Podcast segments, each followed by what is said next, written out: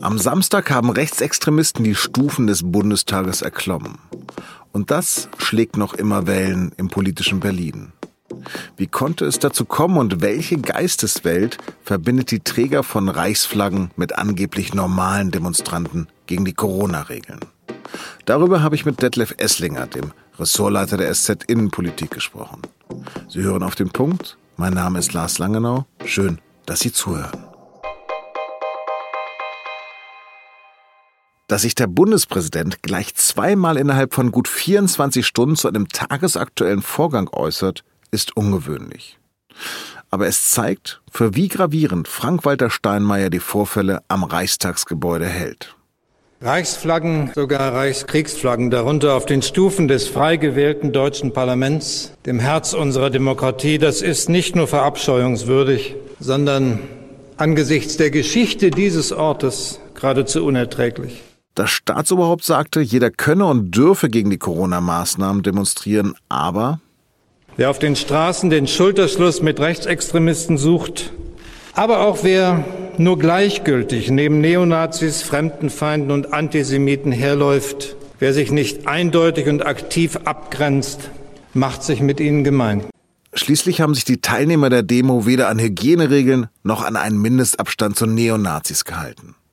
Der Bundespräsident dankte außerdem der Polizei. Nach einem Treffen mit stellvertretend sechs Beamten im Schloss Bellevue sagte er aber auch, die Gewaltausschreitungen am Samstag haben wieder einmal deutlich gezeigt, der Rechtsextremismus hat tiefgreifende Wurzeln in unserer Gesellschaft. Er ist eine ernste Gefahr. Allerdings, meine Damen und Herren, die Verteidigung der freiheitlichen Demokratie obliegt nicht allein der Polizei. Sie ist Aufgabe und Pflicht der gesamten Gesellschaft und eines jeden Einzelnen. Aktiv, entschieden und mutig müssen wir gemeinsam den Feinden unserer Demokratie die Stirn bieten. Über den Tabubruch in Berlin habe ich mit meinem Kollegen Detlef Esslinger gesprochen. Detlef, was für eine Wirkung hatten diese Bilder von Flaggen des Deutschen Kaiserreichs auf der Treppe des Bundestages auf dich? Das war natürlich sehr erschreckend, diese Bilder zu sehen und äh, die Aggressivität, die von den Demonstranten ausging, die auf den Reichstag gestürmt sind.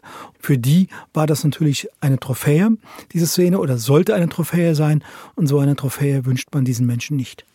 Was ist das für eine Gedankenwelt, die dahinter steckt, hinter diesen Reichsflaggen? Ja, das sind halt Nazis und mit all dieser Gedankenwelt äh, die Nazis halt haben. Und die waren darauf versessen, diese Trophäe zu bekommen, dass sie wieder da sind, wo sie 1933 waren.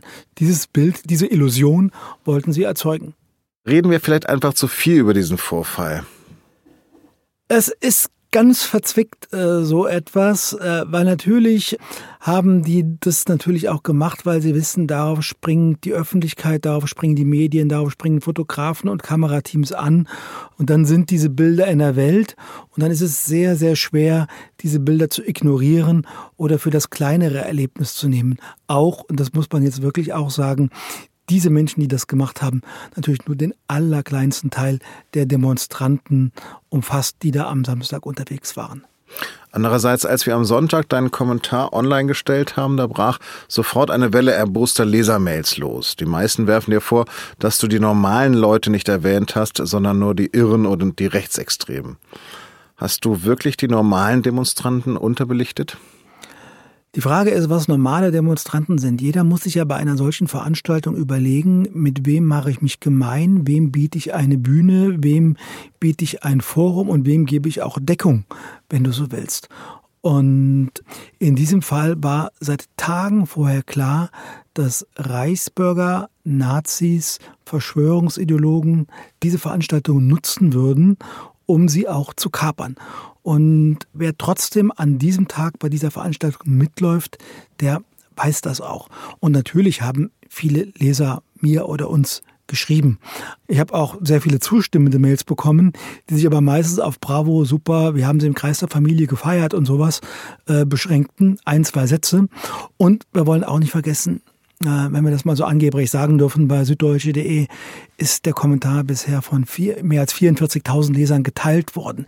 Wer etwas teilt, macht das ja, weil er zustimmt und nicht, weil er igidigigit sagt. Und das ist ja auch eine Form von Kommentar von Lesern. Mhm. Lass uns doch mal über diese Leute reden, die da die Treppe hochgestürmt sind. Ist dieses anti-aufklärische Denken in der Mitte der Gesellschaft angekommen? Ich glaube nicht, dass es in der, wird nicht die Mitte der Gesellschaft für verhaften. Aber was natürlich schon äh, bedrückend ist zu sehen, ähm, mich stört überhaupt nicht, dass die, äh, viele von denen die Corona-Politik von Bund und Ländern für unverhältnismäßig halten. Das ist ihr gutes Recht und darüber muss man auch diskutieren können.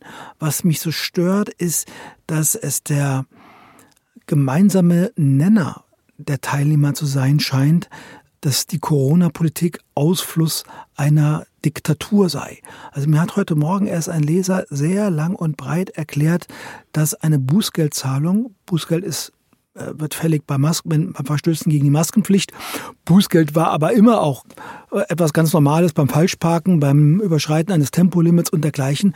Und der Herr hat mir im Brustton der Überzeugung erklärt, Bußgeld ist ein Zeichen für Diktatur und hat mir erklärt, warum die deutsche Polizei sich von der belarussischen nicht unterscheidet. Einer der Organisatoren hat bei der Kundgebung ausgerufen, eine verfassunggebende Versammlung. Also diese Anmaßung, diese Maßlosigkeit, das ist das, was mich so ähm, bedrückt und erschreckt. Vor einem Jahr sind in München 40.000 Menschen auf der Straße gewesen, weil sie demonstriert haben, protestiert haben gegen das bayerische Polizeiaufgabengesetz. Da kann man dafür und dagegen sein, Argumente für und dagegen haben. Aber all diese Teilnehmer haben sich mit dieser Sachfrage auseinandergesetzt. Aber das so das Maß verloren äh, wird, scheint mir doch ein Zeichen zu sein, dass hier ein Teil der Gesellschaft, den man nicht vernachlässigen darf, doch unter einem riesigen Stress steht. Was denkst du, wenn die Demonstranten Wir sind das Volk rufen? Das fand ich immer eine Anmaßung, egal ob es äh, Demonstranten in der Corona-Politik sind oder ähm, Demonstranten in der Migrationspolitik oder bei welchem Thema auch immer. Die sind nicht das Volk. Äh, wir beide sind auch nicht das Volk. Wenn ich etwas schreibe, maße ich mir auch nicht an, für das Volk zu schreiben. Ich schreibe für mich selbst. Das Volk gibt es in dem Sinne so wenig, wie es die Steuerberater, die Medien, die Friseure, die Bauarbeiter gibt. Es gibt überall solche und solche und ich spreche für mich und meine Gruppe, aber bitte nie vergessen, es gibt auch noch andere Gruppen. Wie empfindest du denn das Verhalten der AfD? Die Fraktionschefin Alice Weidel spricht von einigen Chaoten, die ein in inakzeptables Verhalten gezeigt hätten. Andererseits meint sie, dass auch Greenpeace mit Plakaten das Gebäude schon politisch missbraucht hätten nicht alles, was hinkt, ist einfach gleich. Letzte Frage schon. Du schreibst, die wahren Helden von Samstagabend waren die drei Polizisten, die den Bundestag zunächst alleine gegen diese Horde verteidigt haben. Andererseits haben aber auch drei bayerische Polizisten auf eine dieser Demos geredet. Was hältst du denn davon? Also erstmal die drei Polizisten, die den Reichstag verteidigt haben, das konnte man im Video sehen. Da muss ich wirklich sagen, Hut ab. Das war wirklich Courage, das war Zivilcourage. Und die haben das nur mit der Entschlossenheit ihrer Stimme, der Entschlossenheit ihrer Körpersprache gehandelt. Äh, sie haben mit dem Schlagstock gefuchtelt, sie haben aber nicht damit zugeschlagen, sie haben auch kein Pfefferspray eingesetzt. Also das waren wirklich echte Profis. Äh, was die anderen drei Polizisten betrifft, da sage ich es einfach mal, altes Prinzip von mir, etwas spießig. Ich rede nur über das, was ich wirklich beurteilen kann. Da ich die Reden der drei nicht gehört habe, will ich sie jetzt hier weder entlasten noch beschimpfen. Dettler, vielen Dank. Sehr gerne. Und jetzt noch Nachrichten. Zum Schulstart in Bayern am kommenden Dienstag müssen Schülerinnen und Schüler mit Maske im Unterricht sitzen. Die Regel gilt ab der fünften Klasse. Zudem gilt sie zunächst nur für die ersten beiden Schulwochen. Dadurch sollen vor allem mögliche Infektionen durch Reiserückkehrer eingedämmt werden. Die Regel kann länger gelten, wenn erhöhte Infektionen verzeichnet werden sollten. Im Milliardenskandal bei Wirecard haben sich die Ermittler Zugriff auf das Vermögen von einigen früheren Konzernmanagern gesichert, darunter das von Ex-Vorstandschef Markus Braun. Die Münchner Staatsanwaltschaft will damit erreichen, dass die Geschädigten zumindest einen Teil ihres bei Wirecard verlorenen Geldes zurückbekommen. Rund 200 Millionen Euro könnte die Aktion der Ermittler bringen. Viele Aktionäre und die Hausbanken der pleitegegangenen Wirecard AG haben insgesamt weit über 20 Milliarden Euro verloren.